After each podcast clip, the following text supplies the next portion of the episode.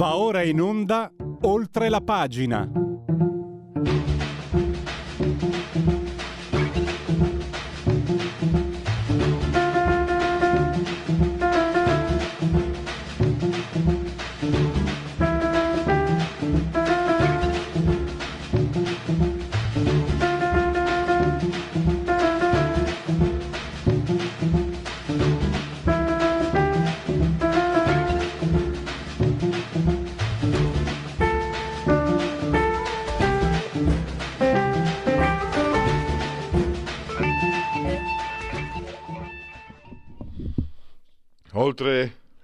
Pagina rubrica di Radio Libertà che state ascoltando in simultanea con noi quando sono scoccate le 10.40 insieme al formidabile dottor Federico Borsari al comando sulla tolda medesima di comando in cabina di regia tecnica. 208 metri ci separano dal livello del mare 26 gradi centigradi interni. Qui è l'inferno è la Cayenne L'abbraccio forte, forte, forte come sempre la signora Carmela, Angela e Clotilde. Loro ci sono, è come se ci sono, e loro ci seguono e vi lo dico io, ci seguiscono pure perché ve lo dice anche la sintassi. Naturalmente potete continuare a farvi cullare dall'agito suono digitale della Radio DAB oppure seguirci ovunque voi siate grazie alle applicazioni dedicate e dedicate a Android quindi con uh, iPhone, smartphone, uh, tablet, mini tablet, iPad, mini iPad, Alexa, accendi Radio Libertà, passaparola, ve ne saremo riconoscenti. Poi vi ricordo anche appunto eh, il, la Smart TV, poi la Fire TV, poi Radio Libertà è anche su Twitch, social di ultima generazione, la pagina Facebook, l'ottimo abbondante sito radiolibertà.net e ricordo anche che esternamente invece i gradi sono 11,7 e 67% l'umidità. 1500.6 millibar la pressione. Gli argomenti, gli argomenti. Allora, eh, dopo le 11 con Enzo Risso, che è il direttore scientifico dell'Ipsos, l'identikit del partito ideale per gli italiani. Gli italiani non accettano chi, eh, l'incoerenza, ma chiedono la flessibilità ai partiti. Eh, sono difficili questi italiani, cioè, perché tra incoerenza e flessibilità, beh, ci spiegherà tutto eh, Enzo Risso. Il 12 marzo eh, Ashley Madison, piattaforma per incontri online eh, extraconiugali, ha stabilito che sarà la giornata mondiale della non monogamia. Io a giugno sono 33 anni che sono monogamo. Dove ho sbagliato? Dove ho sbagliato? Dove sono sbagliato? Cosa mi sono perso? Ma... E eh, inve- partiamo invece con cose... Eh, beh, anche le relazioni coniugali ed extra sono serie, ma qui parliamo di soldi e quelli vengono prima di tutto. E con Sandro Iacometti, perché ieri lo ha spiegato benissimo sulle pagine di Libero, questo governo sta senza fretta senza foga che potrebbe magari comportare degli inciampi, eh, sta progredendo nella sua marcia di avvicinamento alla riforma fiscale. Mm, vuole, eh, è, già, è già stabilito in Consiglio dei Ministri, mi sembra, l'abbassamento delle aliquote IRPEF da 4 a 3 e poi c'è il corpaccione grosso che è eh, proprio l'IRPEF stessa che porta dentro 205 miliardi su 544 e eh, diciamo la stella polare sarebbe la curva di Laffer o Leffer forse la pronuncia più corretta cioè si arriva a un punto in cui la tassazione è talmente alta che non rende eh, conveniente l'attività economica, quindi a quel punto è conveniente abbassare le tasse se avranno più entrate. L'ho spiegato un po' così, ma adesso do la parola a Sandro Iacometti di Libero che ci sta aspettando, non so se sia... Eh, ci sono, tele- ci sono per telefono. Perfetto, no, perché ogni tanto facciamo anche via Skype, Sandro, ma qui non funziona e io non vedo. Mi dicono che sei per telefono. Benissimo, benvenuto Sandro Iacometti e grazie davvero per essere qui con noi. Buongiorno, grazie a voi. Grazie a voi. Allora, lì la, la, la questione è importante perché eh, il, il, governo si propone insomma, una riforma strutturale e, e, complessiva come non ce ne sono da, da, da 70 anni circa, eh, perché, diciamo più o meno, anzi da 50 anni, diciamo, ah, perché nel 1970 fu l'ultima riforma grossa del fisco. Quindi è un intervento non eh, su singoli aspetti, ma dovrebbe essere un intervento omnicomprensivo che quindi partirà sicuramente eh, dall'IRPEF, eh, come eh, dicevi giustamente tu, ma riguarderà poi anche la tassazione delle imprese, cioè l'IRES, e poi anche la tassazione indiretta, cioè l'IVA. E, e, e poi riguarderà soprattutto tutta la, la, la, la giungla delle, delle agevolazioni, dei bonus, degli sconti fiscali che si è soprattutto negli ultimi anni enormemente gonfiata creando eh, problemi sia di iniquità perché non si riesce più a, uh, ad individuare poi il criterio di progressività della tassazione, non, eh, di, diventa, cioè crea dei fenomeni distorsivi nel sistema tributario sia di complessità perché eh, questa eh, massa di agevolazioni fiscali eh, crea enormi difficoltà ai contribuenti che devono molto spesso affidarsi a un professionista per riuscire diciamo, ad acciuffare e accogliere tutte le occasioni e le opportunità che ci sono, che sono previste nel nostro sistema fiscale. E, e, e quindi questo significa più adempimenti, più tempo per pagare le tasse, eh, meno voglia di pagarle, perché eh, anche questo va tenuto in considerazione, perché più il fisco è complesso e più diciamo, si incentiva l'evasione e più il fisco è semplice invece più eh, diciamo, il, contribuente è, è, disposto a versare il dovuto. E, e, quindi ci sono tutta una serie di tasselli che si dovranno incastrare eh, per quanto riguarda il rapporto con i contribuenti, anche qui eh, la, la, la, il governo sembra voler mettere in atto una sorta di rivoluzione copernicana, cioè di cambiare proprio l'atteggiamento del, dello Stato nei confronti del cittadino, quindi non eh, a, a avere la, la, la, la modalità diciamo, che c'è stata finora per cui il contribuente è semplicemente qualcosa da, spremere il più possibile per eh, far entrare più soldi nelle casse dello Stato, ma il contribuente è eh, un lavoratore, un cittadino che guadagna e, e paga una quota del, del, de, delle sue entrate allo Stato per ricevere dei servizi. E quindi questa quota che viene pagata deve essere pagata in maniera semplice, in maniera facile e deve essere non troppo elevata perché eh, altrimenti diciamo, eh, diventa ehm, si, si, incoraggia diciamo, eh, l'elusione fiscale quando va bene e l'evasione quando va male. Quindi è una riforma che, eh, diciamo che non, sarà, non sarà, semplice mettere, mettere, in piedi, perché tanto è vero che la prossima settimana dovrebbe arrivare il Consiglio dei Ministri la legge delega che stabilirà i principi eh, di base su cui i paletti, diciamo, la cornice entro la quale muoversi per poi definire eh, tutte le norme nel dettaglio.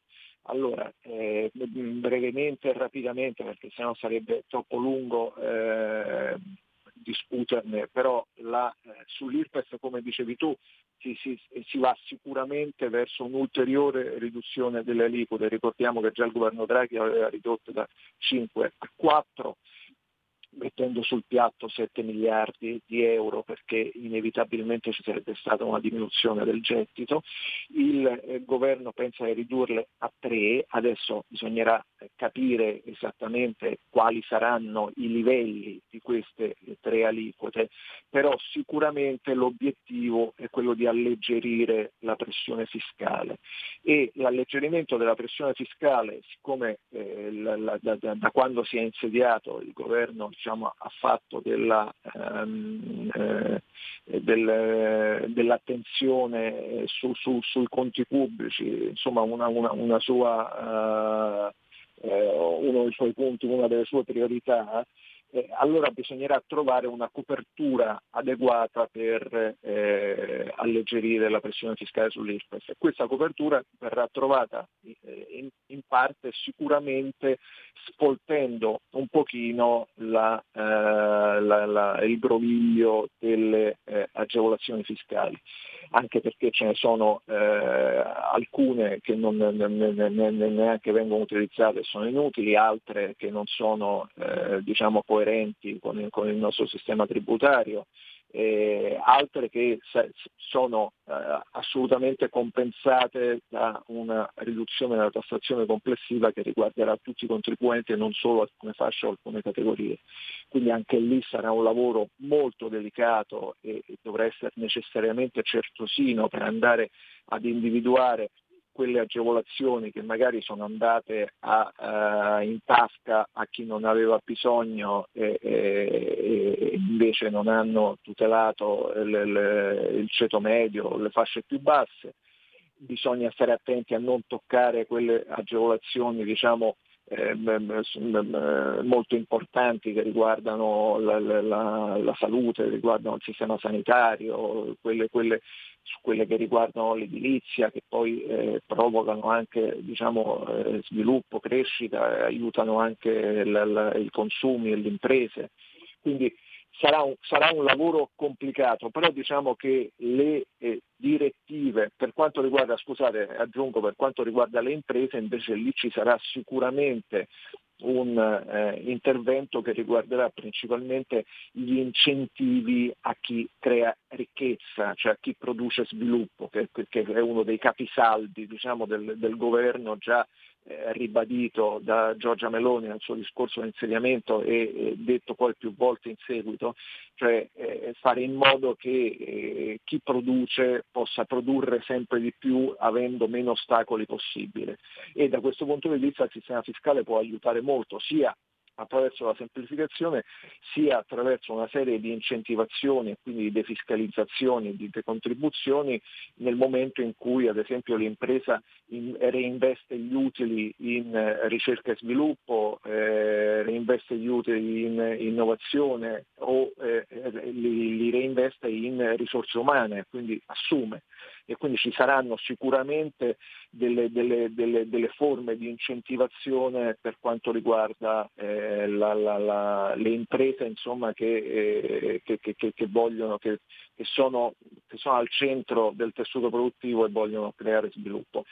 L'altra parte molto importante, come dicevamo, è quella del rapporto eh, con il contribuente. Da questo punto di vista ci sarà sicuramente eh, la, la, la, l'attenzione a, ehm, a, a, a, fare in modo che eh, il contribuente onesto diciamo, che eh, fa la dichiarazione dei redditi e che paga le tasse sia tutelato rispetto al furbetto o al, eh, a chi insomma, eh, diciamo, sottrae, cerca di sottrarsi completamente al, ai radar del fisco.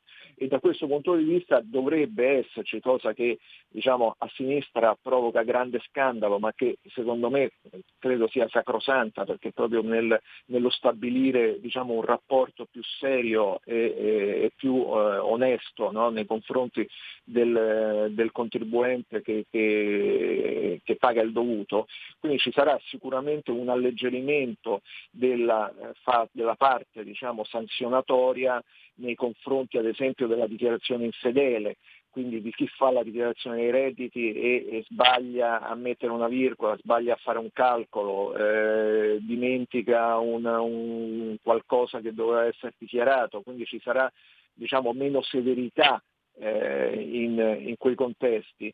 E ehm, allo stesso modo eh, ci sarà eh, una, una uh, collaborazione con il contribuente nel momento in cui il contribuente dichiara eh, eh, quello che ha guadagnato, si appresta a pagare il dovuto, ma magari per una serie di situazioni, crisi economiche, pandemia, guerra, caro bollette, inflazione e via dicendo, non riesce più a far fronte agli impegni e quindi eh, diciamo, pur avendo dichiarato eh, in maniera corretta i suoi guadagni, poi non riesce a versare interamente quello che dovrebbe versare all'erario.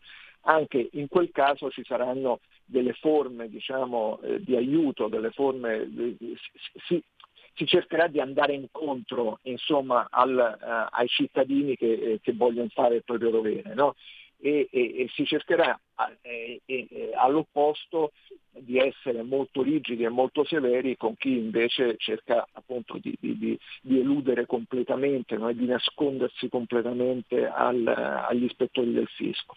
Quindi un po' questo è la, eh, il quadro generale. No? Chiaramente la, la, la, prospettiva finale all'orizzonte c'è sempre eh, diciamo, un po' l'obiettivo di quella flat tax, no? che sarebbe un po' il sogno per tantissimi contribuenti e il sogno anche per tantissimi eh, esperti di diritto tributario che lo considerano un, un sistema efficace, eh, giusto eh, e anche più funzionale insomma, per, per pagare le tasse. E, ehm, e quindi sicur- Prego. Sandro, Sandro eh, volevo farti una domanda. No, pensavo, pensavo eh, ci sono dei proverbi. Eh, partirono incendiari, tornarono pompieri, oppure quando il saggio indica la luna, lo sciocco guarda il dito. Ecco, volevo chiederti, tu trovi che sia troppo prudente il governo sul fronte economico, poi ci sono anche gli altri fronti, o che invece questa sia la strada tortuosa ma quella che può portarti a un risultato? Perché sai, l'elettore medio dice bisogna andare a Bruxelles e sbattere i pugni sul tavolo, altrimenti si esce dall'Europa. Allora, dall'Europa non ci esci, non, non è inutile ormai togliamoci questa illusione. E poi sul tavolo ti hanno preparato delle puntine che ti sfasci la, la mano. Però ecco, no, no, detto questo, questa prudenza è è necessaria o forse un po' eccessiva, rischia di rendere il, i cambiamenti troppo lenti? Beh, dipende che si intende per prudenza, perché ad esempio eh, la, la, la, qualche giorno fa, anche senza sbattere i pugni sul tavolo, ma semplicemente mettendo per iscritto eh, nero su bianco un rifiuto di eh, votare un provvedimento, l'Italia è riuscita a bloccare quella, quella sciagura, del, almeno per ora temporaneamente, quella sciagura del blocco delle auto a diesel e benzina a partire dal 2035. Quindi a volte basta anche muoversi con un po' di intelligenza senza urlare troppo ma eh, magari mettendo in campo delle alleanze flessibili, una volta magari schierandosi e facendo sponda con la Germania, un'altra volta, come è capitato nel caso dell'auto, facendo sponda con la, Germ- con, eh, scusate, cioè con la Francia, un'altra volta facendo sponda con la Germania come è capitato nel caso dell'auto, che la Germania che poco tempo prima ci aveva creato grossi problemi sul tetto al prezzo del gas, ci ha creato problemi sul, eh, sul fondo sovrano europeo che la Germania non vuole. Allora lì in quel caso si battaglia con la Germania e si cerca no, di, di, di, far sponda con la Francia. Nel caso dell'auto invece si, ci, ci, si è staccati dalla Francia che invece era favorevole a questo provvedimento e si è utilizzato l'appoggio e il sostegno della Germania per eh, raggiungere quella, quel numero di, di stati necessari a, a, poter bloccare quel provvedimento.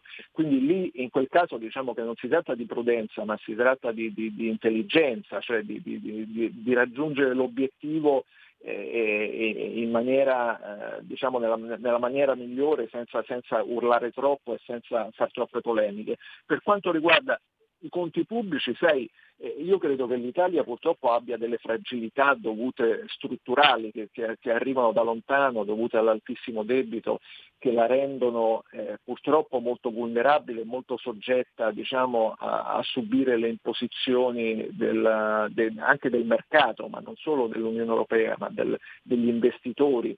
Quindi eh, dare la sensazione che c'è forte attenzione sul tenere i conti in ordine credo che sia molto importante. Detto questo, eh, no, questo non significa che eh, no, non si possa intervenire in maniera decisa eh, sul, sul, complesso della spesa pubblica e quindi togliendo dove non è necessario e mettendo dove è necessario. Quindi io credo che anche eh, facendo attenzione ai conti pubblici e quindi eh, essendo prudenti eh, rispetto allo sporamento del, del, del, deficit e del debito, sia possibile trovare eh, le risorse necessarie per fare una riforma fiscale che sia consistente. Cioè io non credo che ci, ci, ci, potremmo accontentare solo di un riordino diciamo, della tassazione o del sistema tributario Io credo che il governo dovrà, eh, lavorando appunto sul, sul complesso della spesa pubblica, dovrà riuscire, tagliando sicuramente da qualche parte, dovrà riuscire a trovare le risorse per eh, un, un consistente alleggerimento della pressione fiscale, che poi diciamo che è la, la, la, la, la, leva principale con cui tu favorisci la crescita, aiuti anche le, le, le classi sociali più deboli, eh, fai uscire dalla, dalla, povertà le famiglie. Quindi insomma poi alla fine, al di là del, eh, del, del, di tutta la retorica sui sussidi, sui bonus, eh, sui, sui sostegni che vengono dati e che sono spesso spesa improduttiva, la spesa invece che, che, che, potrebbe esserci per la riduzione del, del, carico fiscale credo che sia una spesa produttiva, quella, quello che pure eh, Draghi chiamava il debito buono, no? però eh, è chiaro che noi dal prossimo anno eh, il debito purtroppo non si potrà fare più perché rientrerà in vigore il patto di stabilità, quindi bisognerà lavorare all'interno di un perimetro che è più o meno definito e, e sperare come è già avvenuto negli ultimi anni, e sperare che questo, questo, possa proseguire, che la crescita del Paese ci aiuterà a, a, a, superare, a diventare più forti, a diventare intanto più forti rispetto all'Europa. E poi essere più forti come Paese e avere la possibilità di, di, di, di, più risorse da spendere, perché lì l'unico, l'unico modo in cui si va avanti è quello, cioè bisogna aiutare, come eh, sarà banale dirlo, però bisogna eh, spingere molto e aiutare il più possibile chi produce e chi crea ricchezza perché se no non si va da nessuna parte, quella è l'unica strada. E a me sembra che il governo questo concetto ce l'abbia ben chiaro e, speriamo poi che, che, che, questa cosa si traduca anche insomma, in, uh, in, misure, in, misure, reali e effettive che, abbiano poi, che possano insomma, dispiegare i loro, i loro effetti sulla, sulla società e sull'economia.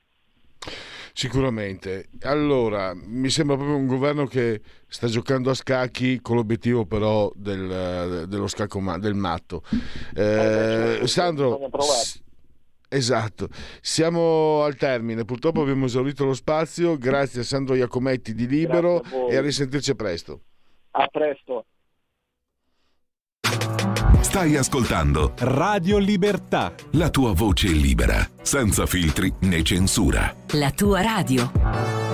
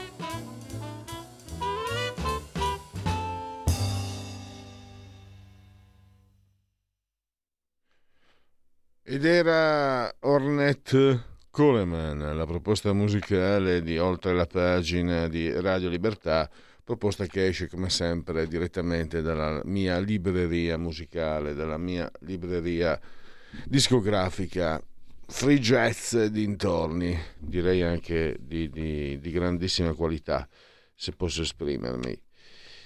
E la qualità che chiedono gli elettori ai partiti Enzo Risso, che è docente di Oden Studies eh, all'Università La Sapienza di Roma ed è anche direttore scientifico di Ipsos, domenica ha pubblicato un articolo che secondo me dovremmo leggere tutti per capire, un, per avere un quadro, proprio anche con riferimenti aritmetici, no direi matematici, su quello che gli italiani eh, chiedono vogliono individuare nei partiti politici. Allora, il professor Risso lo abbiamo al... no, è caduto, è caduta la linea, eh, solo un attimo di pazienza. E poi eh, vedremo eh, le preferenze che hanno eh, un quadro che va analizzato anche sia nelle differenze tra destra, centro e sinistra, nelle differenze generazionali, nelle differenze anche, una volta si sarebbe detto di censo, nelle differenze geografiche, ovviamente. Però ci sono delle tendenze, si possono individuare delle tendenze eh, precise. Allora, se non sbaglio, il professor Risso è al telefono, lo saluto e lo ringrazio. Benvenuto, professore. Buongiorno, buongiorno ai suoi ascoltatori. Allora, dicevo, il quadro che lei ha delineato eh, sul domani di domenica dà delle indicazioni molto, molto interessanti per capire quello che chiedono gli italiani ai partiti politici. Eh, professore, parto subito da quello che è la tendenza. Apprezzano, eh, apprezzano la coerenza, apprezzano molto la coerenza, ma anche la flessibilità non sono due... cioè la flessibilità non è proprio...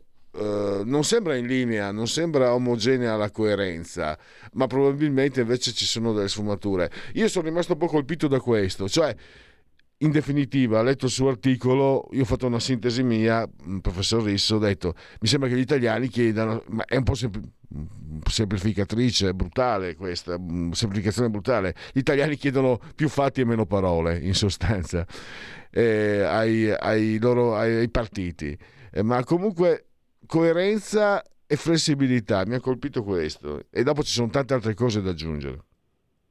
Eh, intanto perché gli italiani non sono tutti uguali, quindi c'è una quota che è maggioritaria, che è il 43%, che ama la coerenza, cioè vota il partito e vuole che il proprio partito faccia quello che dice. Quindi dalle parole ai fatti sicuramente, no?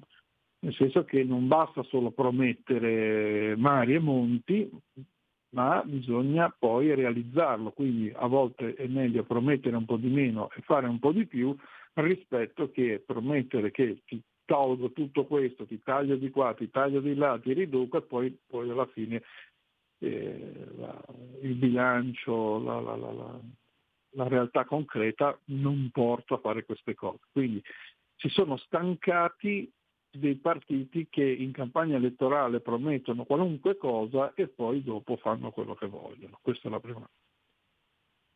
E poi esiste un'altra quota di italiani, che è il 25%, che si rende conto che la società è molto complessa e quindi apprezza diciamo, quel partito che in modo trasparente sa adattarsi ai, alle esigenze concrete e ai mutamenti, cioè in questo caso se eh, scoppia un, uh, un, problema come quello esattamente attualmente inflattivo, sa intervenire velocemente ed è flessibile ed è diciamo, disposto a fare eh, azioni che seguono quelle che sono le esigenze e anche alleanze che consentono di fare queste cose.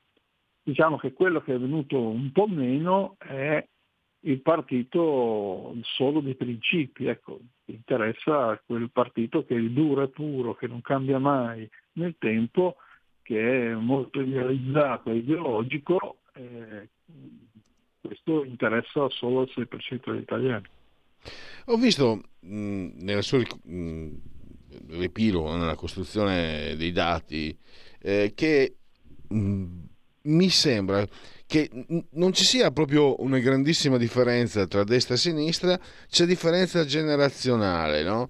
Perché eh, i boomers, quelli nati dal 46 al 64 per intenderci, eh, hanno, danno molta importanza alla coerenza, mentre la generazione Z si dice, Z adesso non mi ricordo, insomma, i, quelli nati tra il 97 e il 2012, praticamente la metà eh, è, è, una normale eh, differenza generazionale secondo lei, dottor Risso, o è un approcciarsi proprio che, che, cambia radicalmente. Quelli nati fino al 64 vedevano magari avevano una concezione dei partiti di un certo tipo, hanno visto i partiti, quelli, quando i partiti contavano e facevano veramente la politica e quindi vedono la coerenza in politica in un determinato modo. Quelli, chi è nato nel 97 ha visto mh, part- dei partiti decisamente diversi, oppure è una, una uh, fisiologica differenza generazionale. Ma intanto sicuramente come dice lei, cioè i boomers hanno fatto esperienza di partiti e hanno fatto esperienza di partiti che hanno fatto tante promesse e che non le hanno mantenute.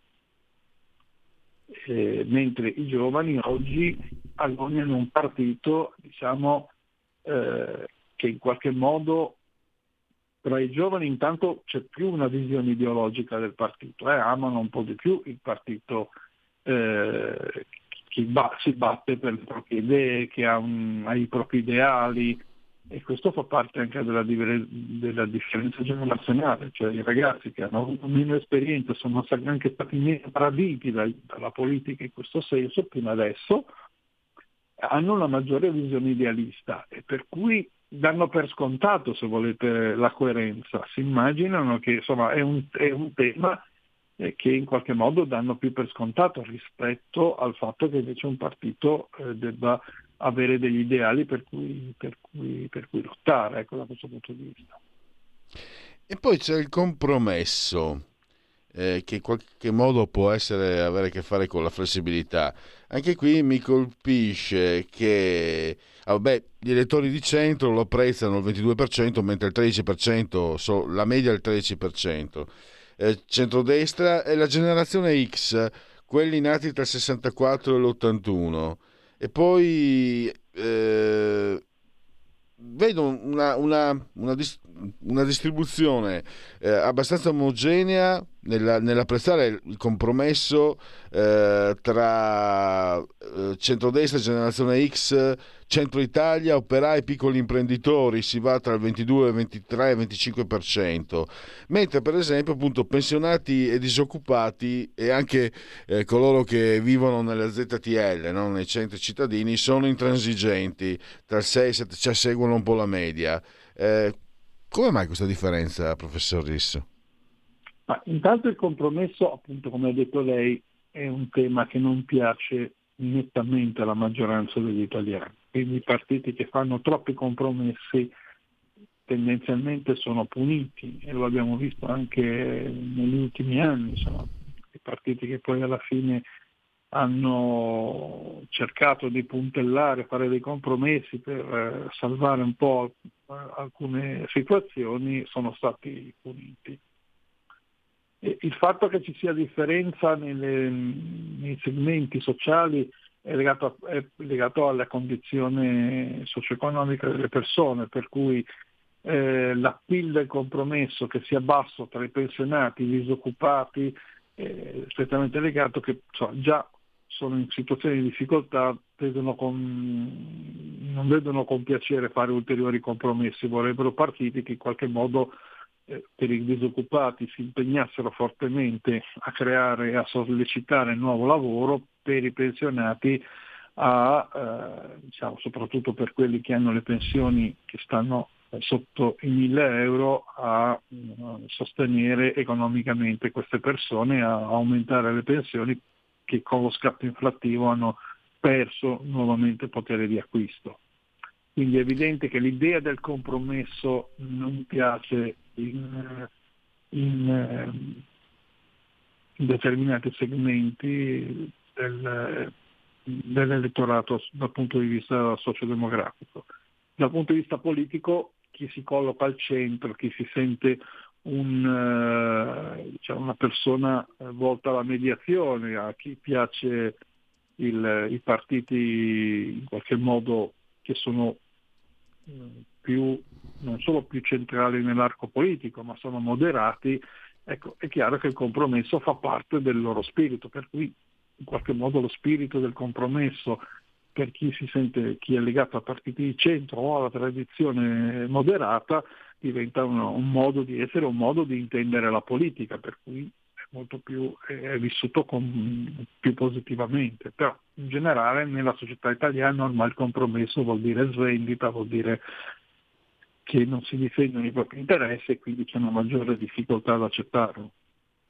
Invece il, allora, il 43% dicevamo la coerenza che sale per gli elettori di sinistra al 61%. E mi chiedo, è questo dato che ha spinto a sorpresa anche un po' alla vittoria di Ellie Shen alle primarie? Eh, o c'è altro, lì conta più che altro magari un fattore identitario, perché francamente, eh, professor Risso, a me non sembra che Bonaccini fosse portatore di, di incoerenza, no? Quindi vedendo questo dato, eh, però vedendo questo dato viene da pensare che hanno individuato in Ellie Schlein eh, un fattore di coerenza. Eh, viene da pensare, però non mi sono chiare le cose, mi aiuti professore a capire meglio. Ma sicuramente in entrambi i risultati elettorali, sia quello della Meloni sia quello della Schlein, c'è un tratto di quello che vuole, eh, di questa spinta alla coerenza. Hanno interpretato queste due figure di, di candidati, di leader potenziali, come più eh, rappresentativi sia del senso del cambiamento sia dell'idea di avere un soggetto che in qualche modo diciamo, è pragmaticamente coerente con quello che dice, mantenendo in entrambi i casi un tono di forte idea di cambiamento, di trasformazione, di, di rinnovamento. Ecco. Quindi in queste due vittorie, sia dell'una che dell'altra, non c'è solo il fattore femminile, cioè che sono donne ovviamente, che oggi essendo anche l'8 marzo non possiamo che essere contenti che ci siano donne che eh, svolgono ruoli di primo piano nei partiti, cosa che in Italia eh, siamo ancora molto più indietro, se pensa che in Gran Bretagna la prima, la prima donna premier è, è, c'è stata all'inizio degli anni Ottanta, noi arriviamo 40 anni dopo.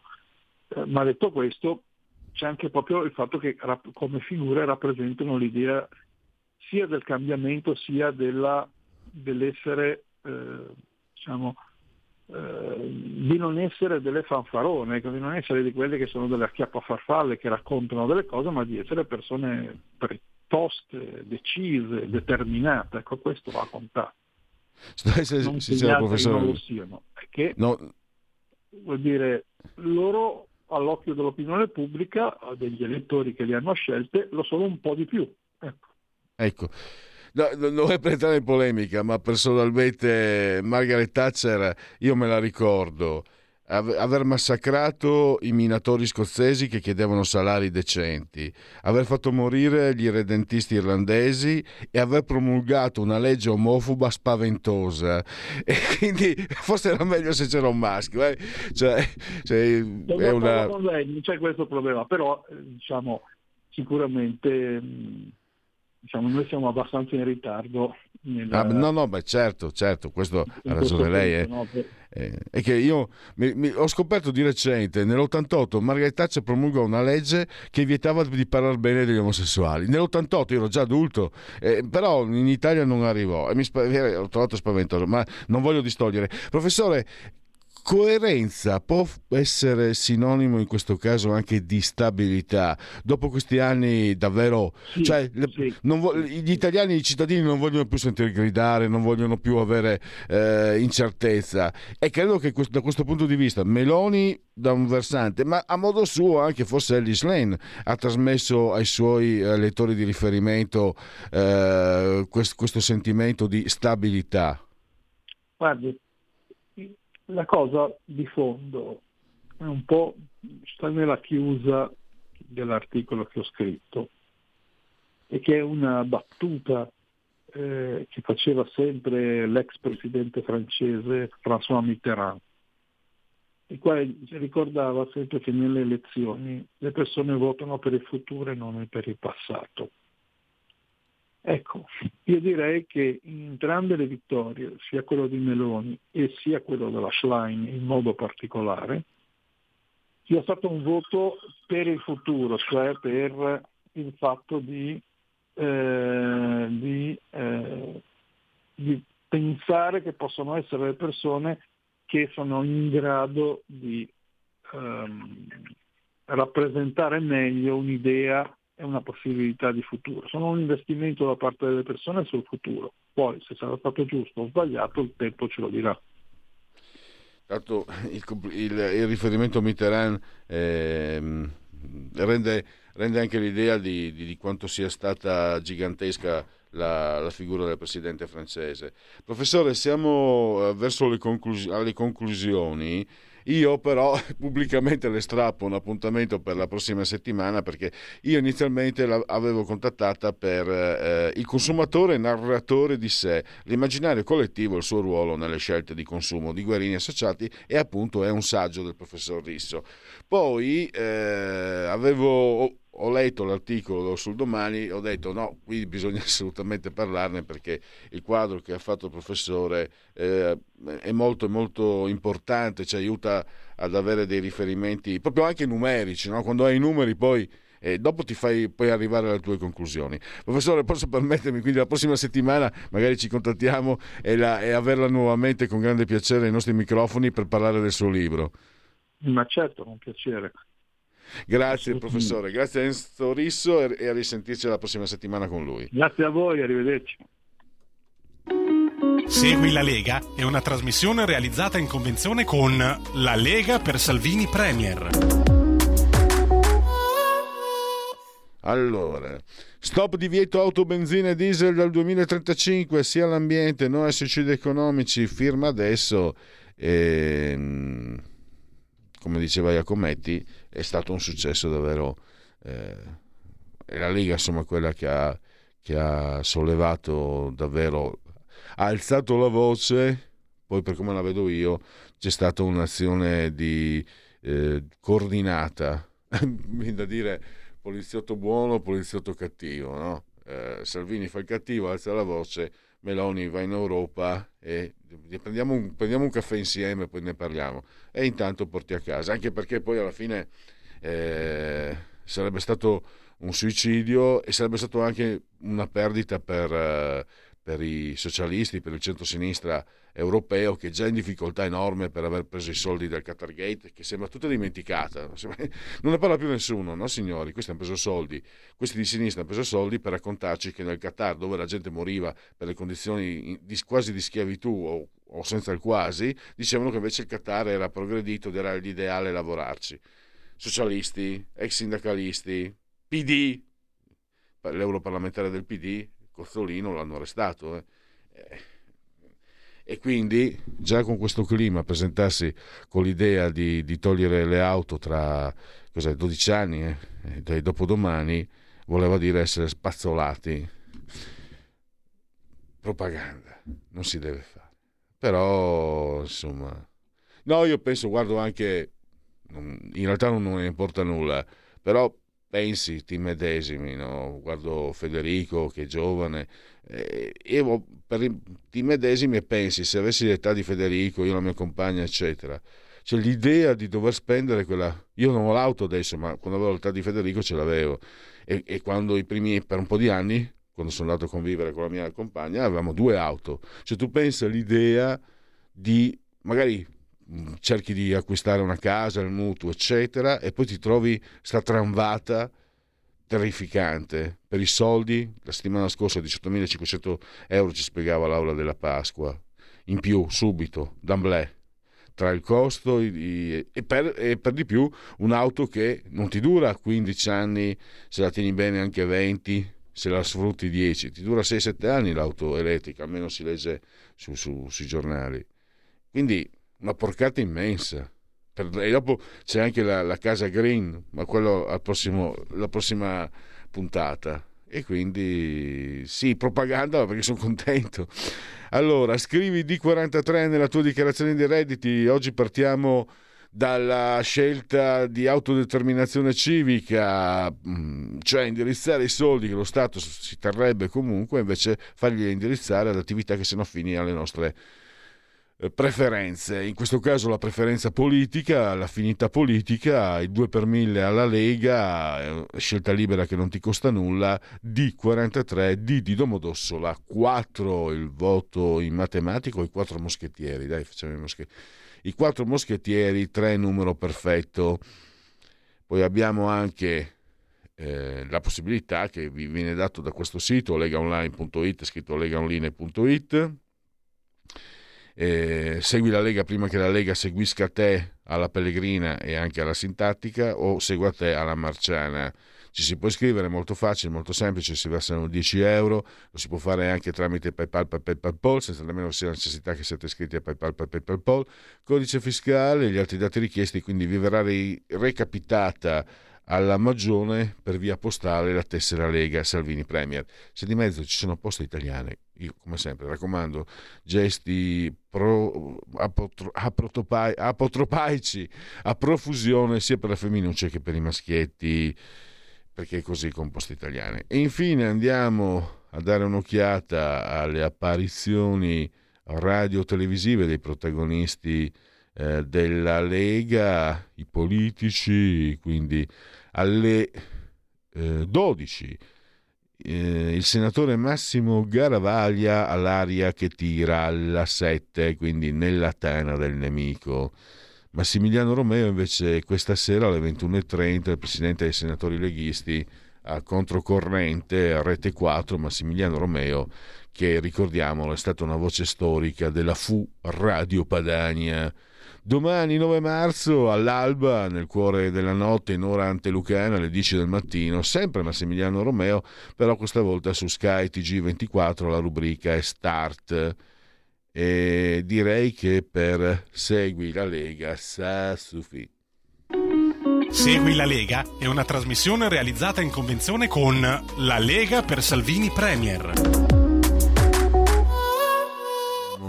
abbiamo 60 secondi, vediamo quanti sondaggi riesco a leggere. SVG, committente la 7, Fratelli d'Italia 30,7, PD 19, 5 Stelle 15,7, Lega 8,8, eh, Calenda 8, Forza Italia 6 e poi eh, Elish Lane, vediamo un po', chi ha votato PD?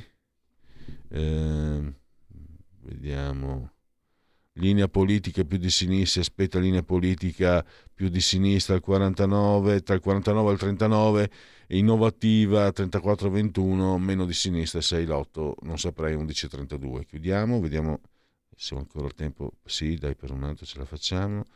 Questo ancora SVG, la manifestazione antifascista. Eh, risposta.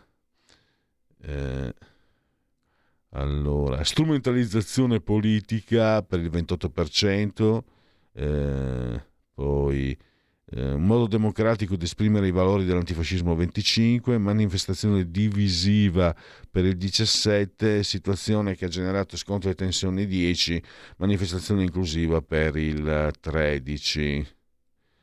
Eh, alcune affermazioni che riguardano la scuola italiana, accordo disaccordo.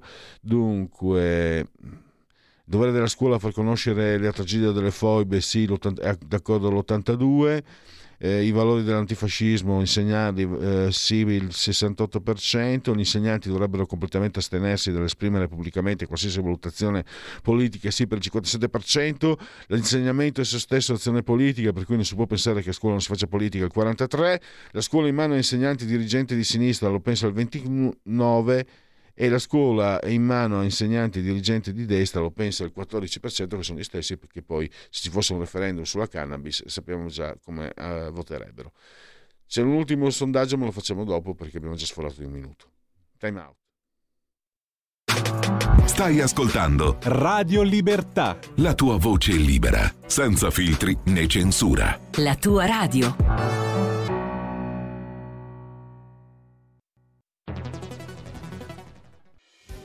Quotidiano di Sicilia, il quotidiano d'Italia, l'informazione che ribalta i luoghi comuni, una vera visione dei fatti, l'Italia vista da sud. Ogni siciliano che vive in Italia e nel mondo è una risorsa, è protagonista della crescita della nostra nazione. Dai forza alla crescita della nostra isola, abbonandoti al QDS digitale più archivio a soli 99 euro annui. Quotidiano di Sicilia, il quotidiano d'Italia una scelta di valore.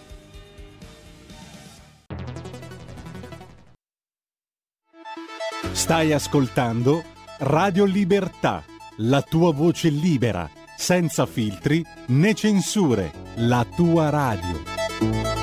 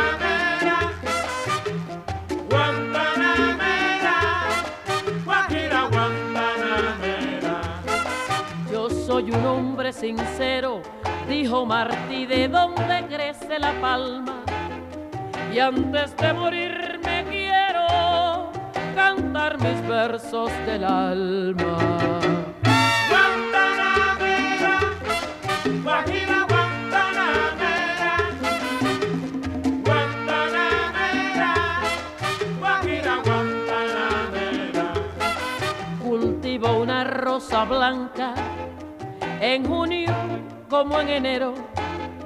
Para el amigo sincero que me da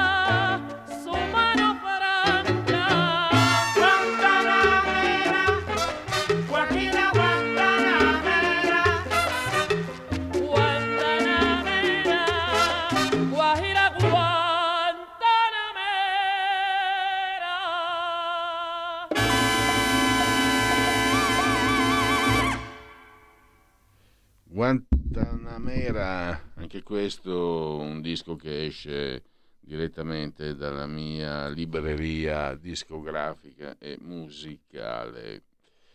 E adesso andiamo a trattare un argomento che potrebbe sembrare scabroso.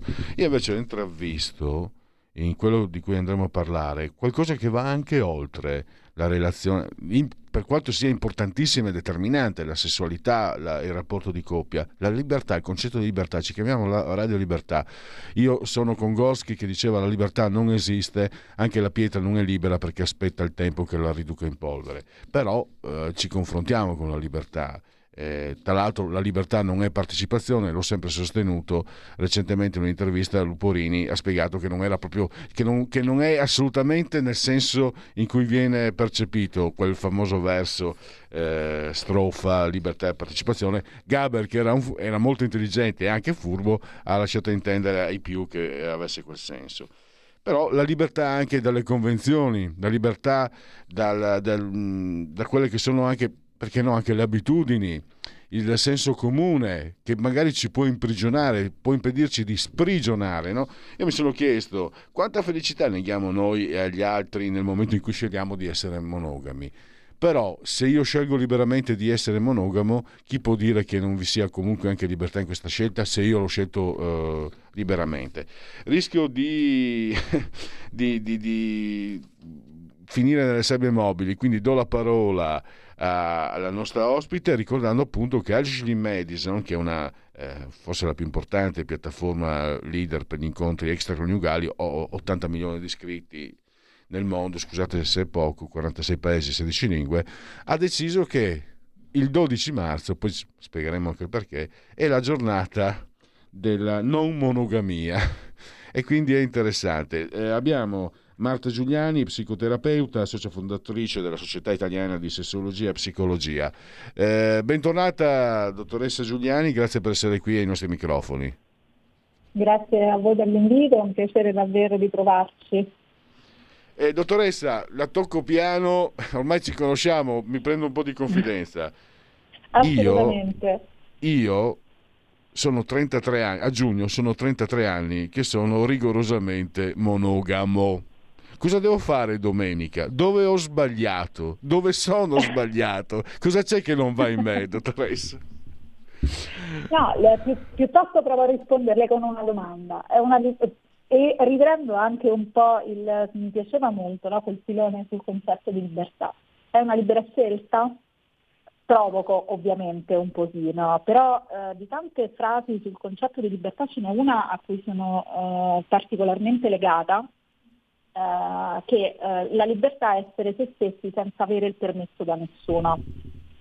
Eh, quando eh, diciamo, andiamo a toccare il tema della sessualità, eh, questo è veramente tanto importante, questo concetto, perché molto spesso in qualsiasi forma di sessualità, quindi non solo nel- nella forma di relazione come stiamo vedendo ora, no? la monogamia o la non monogamia, ma anche nel concedersi una fantasia, nel concedersi una condivisione sessuale, molto spesso il- le imposizioni, i pregiudizi culturali interiorizzati, eh, oltre che quelli espliciti o esplicitati dalla società, anche quelli interiorizzati creano una sorta di permesso o meno di potersi esprimere. Allora, quello che noi ci dovremmo chiedere sempre e comunque è in una società diversa, con, delle, con dei canoni diversi, con delle strutture eh, anche eh, normative sulla sessualità diverse, faremo le stesse scelte, avremo lo stesso tipo di sessualità? E provo non a risponderle, ma rilancio, dottoressa. Ok. Grazie, grazie a questi incontri, un anno, no? E ringrazio moltissimo l'ufficio stampa di Agile Madison che fornisce sempre eh, puntualmente materiale interessante. Eh, mi sento un po' evoluto e ho capito questo. Cioè, la mia età ormai non è, ehm, per carità, sessualità, eccetera, si comincia a pensare ad altre cose, ovviamente. Poi mi sarei sono obeso, sono vecchio, sono brutto, mi, non- mi importa relativamente. Ho cap- credo di aver capito una cosa, però, grazie anche a, questi incontri e questi confronti con lei, che le convenzioni morali ci ha- ci hanno confuso la testa e abbiamo chiamato, chiamiamo, continuiamo a chiamare tradimento quello che poi in fin dei conti è trasgressione. La trasgressione che ha decisamente un significato diverso, molto meno radicale dal punto di vista del peccato. Se noi avessimo, eh, fossimo stati educati a chiamare il tradimento con quello che invece è realmente, cioè, per- perché poi io non, non- non voglio fare l'elefante in cristalleria, è chiaro che ci- eh, ogni, ogni rapporto che può avere la sua crisi, il tradimento può essere sintomo di qualcosa di, di- di radicalmente sbagliato che non va, ma quello che invece è il- la relazione extraconiugale è trasgressione. E se ci fosse stata, io poi sono anche un po' antico no, di età, se ci fosse stata magari un'educazione, una morale soprattutto, una morale diversa, che ci avesse educato a capire che la trasgressione non è il peccato, forse mm, sarebbe stato, ecco, sicuramente sarebbe stato meglio.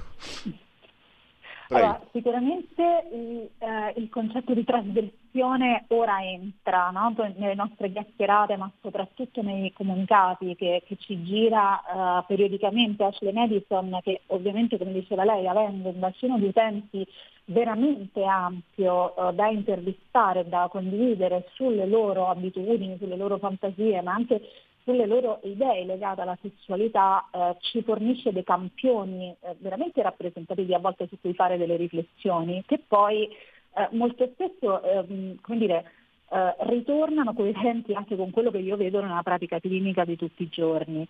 Ehm, la trasgressione oggi è un elemento eh, fondamentale, ma molto spesso viene chiamata trasgressione anche qualcosa che trasgressivo non è per la persona ma è per la società. Allora, eh, secondo me il concetto di tradimento rimane perché è un concetto umano, cioè noi eh, temiamo di essere traditi, però il punto è traditi che vuol dire? Il concetto di tradimento per me può essere molto diverso dal concetto di tradimento per lei. All'interno di una relazione eh, si può avere un tradimento assolutamente sì, eh, ma qual è il patto iniziale della coppia? Ora, in una coppia monogama che si è dichiarata la monogamia, si è giurata fedeltà nella monogamia, ovviamente l'uscire al di fuori della coppia è considerato un tradimento, perché è venire meno a un patto esplicito, della, esplicito o implicito della coppia. Eh, nelle coppie non monogame, invece, eh, il tradimento esiste ugualmente, ma ha una forma diversa. Cioè non è più tradimento uscire dalla coppia, perché la coppia si è facilmente esplicitata che quello fa parte no, della loro relazione. Però si dà delle altre regole, allora venir meno a quelle regole comunque è considerato un tradimento, perché come esseri umani in qualsiasi forma di relazione noi entriamo, sessuale, affettiva, amorosa, comunque implicitamente o esplicitamente noi delle regole le mettiamo, ma anche nel, nel vivere comune, no? Quindi, o nelle amicizie. Quindi il concetto di tradimento rimane un concetto forte per noi. Eh, bisogna iniziare a comprendere però che il tradimento non ha un significato universale, ma ha un significato personale e che racconta in modo specifico di come quella coppia si sta costituendo e non può essere applicato a tutti court. E lungi da me, non, non mi piace certa, certa retorica, eh, quindi non mi interessa che oggi sia l'8 marzo, Ma l'ho detto che sono antico, mi, mi sono accorto nel corso degli anni che eh, questo tipo di esigenza di monogamia nasceva anche comunque da un sentimento eh, fortemente possessivo maschile. Mi sono anche un po' sorpreso, non, sono, non pensavo di essere fatto così, però non so se fosse il condizionamento, l'educazione, non lo so, però per anni eh, mi sono accorto di avere, cioè io so, vengo dal Friuli, ma sinceramente i luoghi, i luoghi comuni sulla, sulla, gelosia dei siciliani eh, non valgono perché io ero più geloso di, una, di dieci Sicilie messe insieme. Poi ho scoperto di essere guarito quando un giorno la mia compagna non rispondeva al telefono e invece di temere quella roba là mi sono sorpreso a temere che non stesse bene e mi sono sentito progredito, ho sentito di aver fatto un progresso, di, di, di, essere, più, di essere, più, libero. Eh, questo come si affronta una fa, forse i, i, giovani di adesso per fortuna hanno meno, hanno meno condizionamento in questo eh, meno, meno eh, componente maschile all'antica. Eh, volevo capire, proprio lei lavora proprio, ha a che fare sempre insomma, su queste, questo tipo di, di, di situazioni. Allora, la gelosia è una componente che eh, ritroviamo ovunque, ritroviamo in entrambi i generi, eh, ritroviamo anche in tutte le fasce d'età quindi eh, anche eh, i nostri giovani, anche le nuove generazioni, comunque la gelosia è un'emozione presente. Eh, il problema nasce quando, quando eh, la gelosia nasconde un bisogno di possesso, cioè un'impossibilità di immaginare che l'altro possa avere una propria autonomia a prescindere da noi. Autonomia di ogni tipologia, eh, assolutamente, cioè, mh, immaginiamo che una persona gelosa, anche una molto gelosa, è anche una persona che a volte eh, fantastica in modo, uso un termine forte ma per capirci, in modo paranoico alcune attività dell'altro. Quindi eh, mi scuso se uso l'esempio che ha fatto lei prima, ma un po' per, perché è molto comune se non sento la mia compagna o il mio compagno che non mi rispondono per due ore, non immagino che magari abbiano una riunione di lavoro, un impedimento, gli sia scaricato il cellulare o magari non stanno bene. Eh, la mia fantasia, cioè il mio bisogno di controllo dell'altra persona si sposta immediatamente e in modo assolutamente inconsolabile sull'immagine che questa persona mi stia tradendo o stia per lasciarmi ci sono tantissimi eh, aspetti emotivi e psicologici che entrano in gioco in queste dinamiche di possesso e di potere. Sicuramente c'è un aspetto culturale che è stato tramandato e che a me in alcuni casi sfocia, lo sappiamo, no? cioè, oggi è una giornata eh, appunto senza voler fare te- eh, retorica, anche una giornata che ci ricorda come a volte ehm, diciamo un investimento non sano nella relazione eh, o patologico di alcuni aspetti può portare anche temi come quello della gelosia, che sono temi trasversali, a diventare dei temi di rischio importanti per la salute della persona, soprattutto delle donne. Però senza voler entrare ovviamente in dinamiche così estreme e così forti che a me ancora esistono, ma eh, diciamo entriamo in un aspetto più normativo, eh, è normale che eh, diciamo, ehm, ancora noi ravvediamo degli aspetti legati all'insicurezza della persona, perché ricordiamoci che nel momento in cui io temo che l'altro mi stia tradendo, quello che sto maggiormente esprimendo è la paura di perderlo. E io ho paura di perderlo perché eh, diciamo, sto esprimendo una mia difficoltà legata all'autostima, quindi il mio non sentirmi abbastanza al punto che l'altro rischia di andare via. Mm, non voglio rubare il mestiere, no, è una cosa che mi è venuta in mente. Lei, quando lei ha parlato della paranoia, eh, ha detto un termine forte, no, cioè sì e no, voglio dire, chi la prova, chi la gelosia, sa che confina proprio con quello che ha detto lei. Mi permette un consiglio, Io, a me come ha, funzionato in, in, modo del tutto casuale, c'è un film di Chabrol del 94, L'Inferno, che se tu lo guardi cominci e cominci magari a medesimarti nel protagonista maschile, dici no, non è possibile essere così e quindi fai i conti con la paranoia della gelosia. Non so se lei l'ha visto, mm. dottoressa, eh, no. so che... è proprio, c'è Emmanuel Beat, l'attrice protagonista, poi l'attore non me lo ricordo più, e so che appunto è la vicenda di una, di una coppia felicemente sposata, eh, poi lui però si, si, riconosce dentro di sé una gelosia pazzesca fino quasi a diventare pazzo. E, dottoressa, veniamo invece a cose più, tra virgolette, mondane. Eh, Ashley Madison vuole che si festeggi, no, non che si festeggi, che si celebri la giornata della non monogamia. Lei, cosa, lei consiglierebbe magari di celebrarla in qualche maniera alle coppie non monogame e anche alle coppie monogame? Beh, magari le coppie monogame quella giornata forse non la celebreranno, eh, ma chissà, forse faranno, eh, gli, gli scatenerà qualche spunto di riflessione. Eh, le coppie non monogame invece molto probabilmente eh, la celebreranno, nel senso che eh, si riconoscono eh, in una giornata in cui, eh, che, che, viene dedicata alla loro forma di relazione, che è molto importante perché molto spesso le coppie non monogame sono fortemente stigmatizzate dalla nostra società e eh, temono tantissimo il giudizio giudizio dell'esterno, molto spesso non vengono capite, molto spesso anche non lo condividono con gli amici e con la rete vicino la, eh, le caratteristiche della loro relazione. Quindi eh, diciamo, questa iniziativa di Ashley Madison in qualche modo eh, aiuta a sdoganare e a diminuire anche il livello di pregiudizio su queste nuove forme di relazione che abbiamo visto dai dati sono sempre più frequenti. Quindi è una scelta, una modalità di stare in coppia che sempre di più, sia da uomini che da donne, viene ritenuta ottimale per la qualità e il benessere della vita della, della coppia. Ecco, il 12 marzo San Luigi Orione c'è un motivo preciso perché è il giorno in cui si registra il picco di iscrizioni alla piattaforma di Ashley Madison ed è un giorno che arriva a poche settimane da San Valentino. Ecco, la retorica di San Valentino eh, in qualche modo influisce, eh, magari si parlava di libertà, no? Con San Valentino mi sento obbligato a essere sempre innamorato, a portare i cioccolatini e a seguire certe ritualità, certe convenzioni.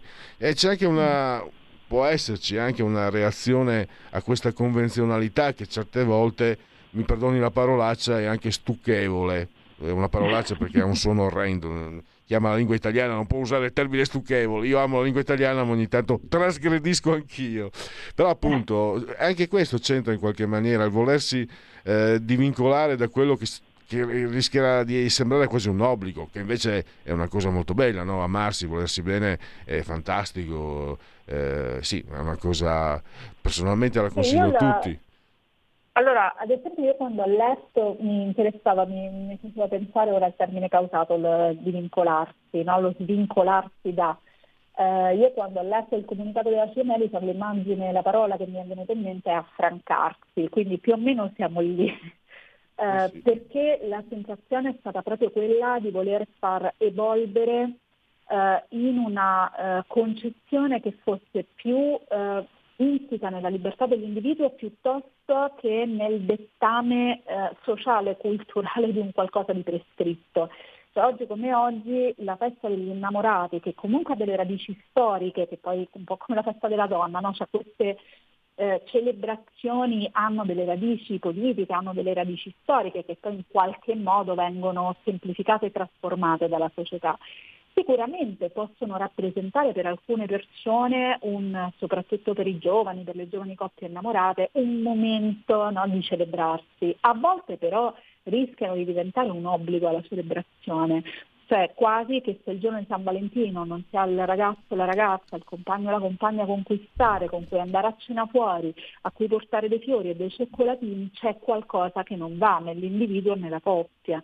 Quindi quando un momento celebrativo dell'unione diventa un dettame da rispettare a prescindere dalla volontà dell'individuo, ecco che il bisogno di affrancarsi in un concetto di espressione di sé in cui la parte legata alla libertà ha la, la, meglio, in cui io posso scegliere di esprimermi come posso scegliere di celebrarmi in tanti altri modi, può essere un modo di far evolvere quel, eh, diciamo, quella visione. Non userei il termine stucchevole, per, non diciamo, copiarla, usare il termine stucchevole, eh, possiamo, possiamo usare il termine eh, no, ehm, dolcificazione del, del, de, della relazione, cioè questo elemento in cui le relazioni umane devono essere celebrate e osannate come qualcosa di perfetto, come qualcosa in cui l'amore è eh, quella, quella cornice fatta di cioccolatini, di fiori, di sole, no? in cui poi la realtà della vita quotidiana, che è fatta di tanti aspetti, anche di tante complessità, non viene mai messa in luce. Siamo alle conclusioni. Beh, sarà un caso, stavo pensando, in 33 anni di monogamia, dottoressa, eh, non, ho mai, non ho mai celebrato San Valentino, né io né la mia compagna. Se lei l'ha fatto con qualcun altro non lo so preferisco non saperlo, ma insieme non l'abbiamo mai celebrato e magari qualcosa può pur voler dire dopo eh, le sue parole. Dottoressa, io ringrazio... Magari celebrerete il 14 marzo,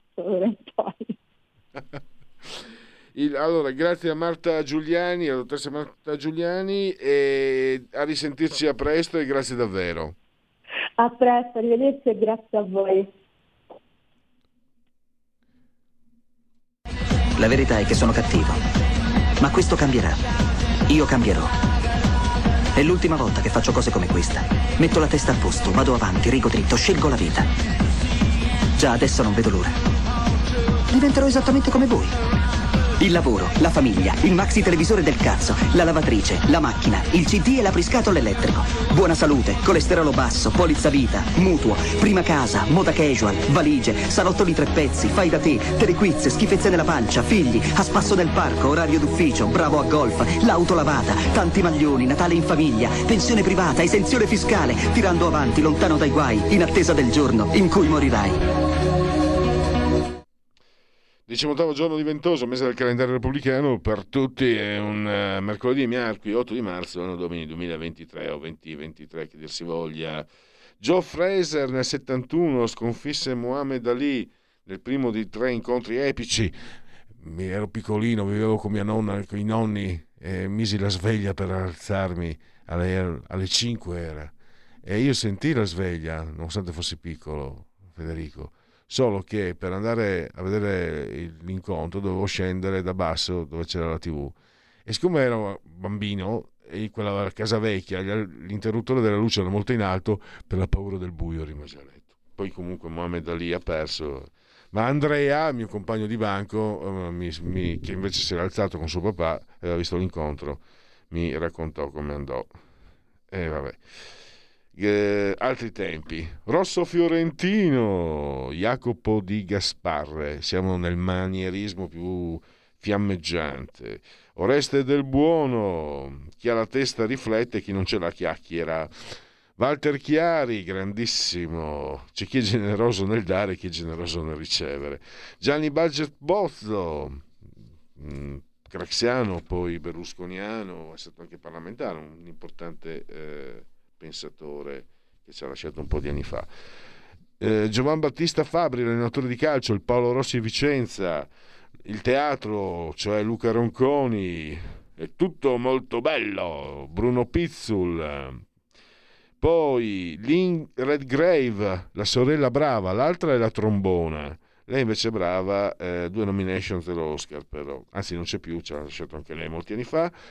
Eh, L'uomo falco cantava Antonello, Antonio Venditti e poi Gary Webb, Gary Newman, no Human, la Tecno, Tubeway Hermy. Se ce l'hai Tubeway Hermy, magari lo mettiamo giusto un assaggio.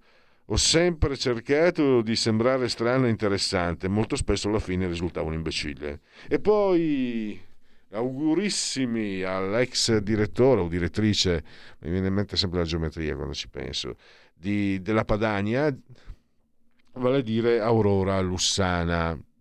E quindi augurissimi a lei e a tutta la famiglia, Nicola Monteni e la, e la bimba. Siamo in uh, chiusura, eh, ricordo l'ultimo sondaggio. Ah, dunque, questo è EMG, eh, Fratelli d'Italia 27,3, PD 43,7, quanto? 18,1, 5 Stelle 16,2, Lega 9,8, Forza Italia 8,2, eh, Calenda 6,8. Eh, Elish Lane porterà il PD a un'alleanza con 5 Stelle, lo pe- pensa eh, sì il 36%, no il 15%. E direi che possiamo chiudere eh, perché adesso siamo alle conclusioni, quindi ringrazio assolutamente il grande Federico, il dottor Borsari sulla tolla di comando e regia tecnica, grazie a tutti voi per aver scelto anche oggi Radio Libertà e miau.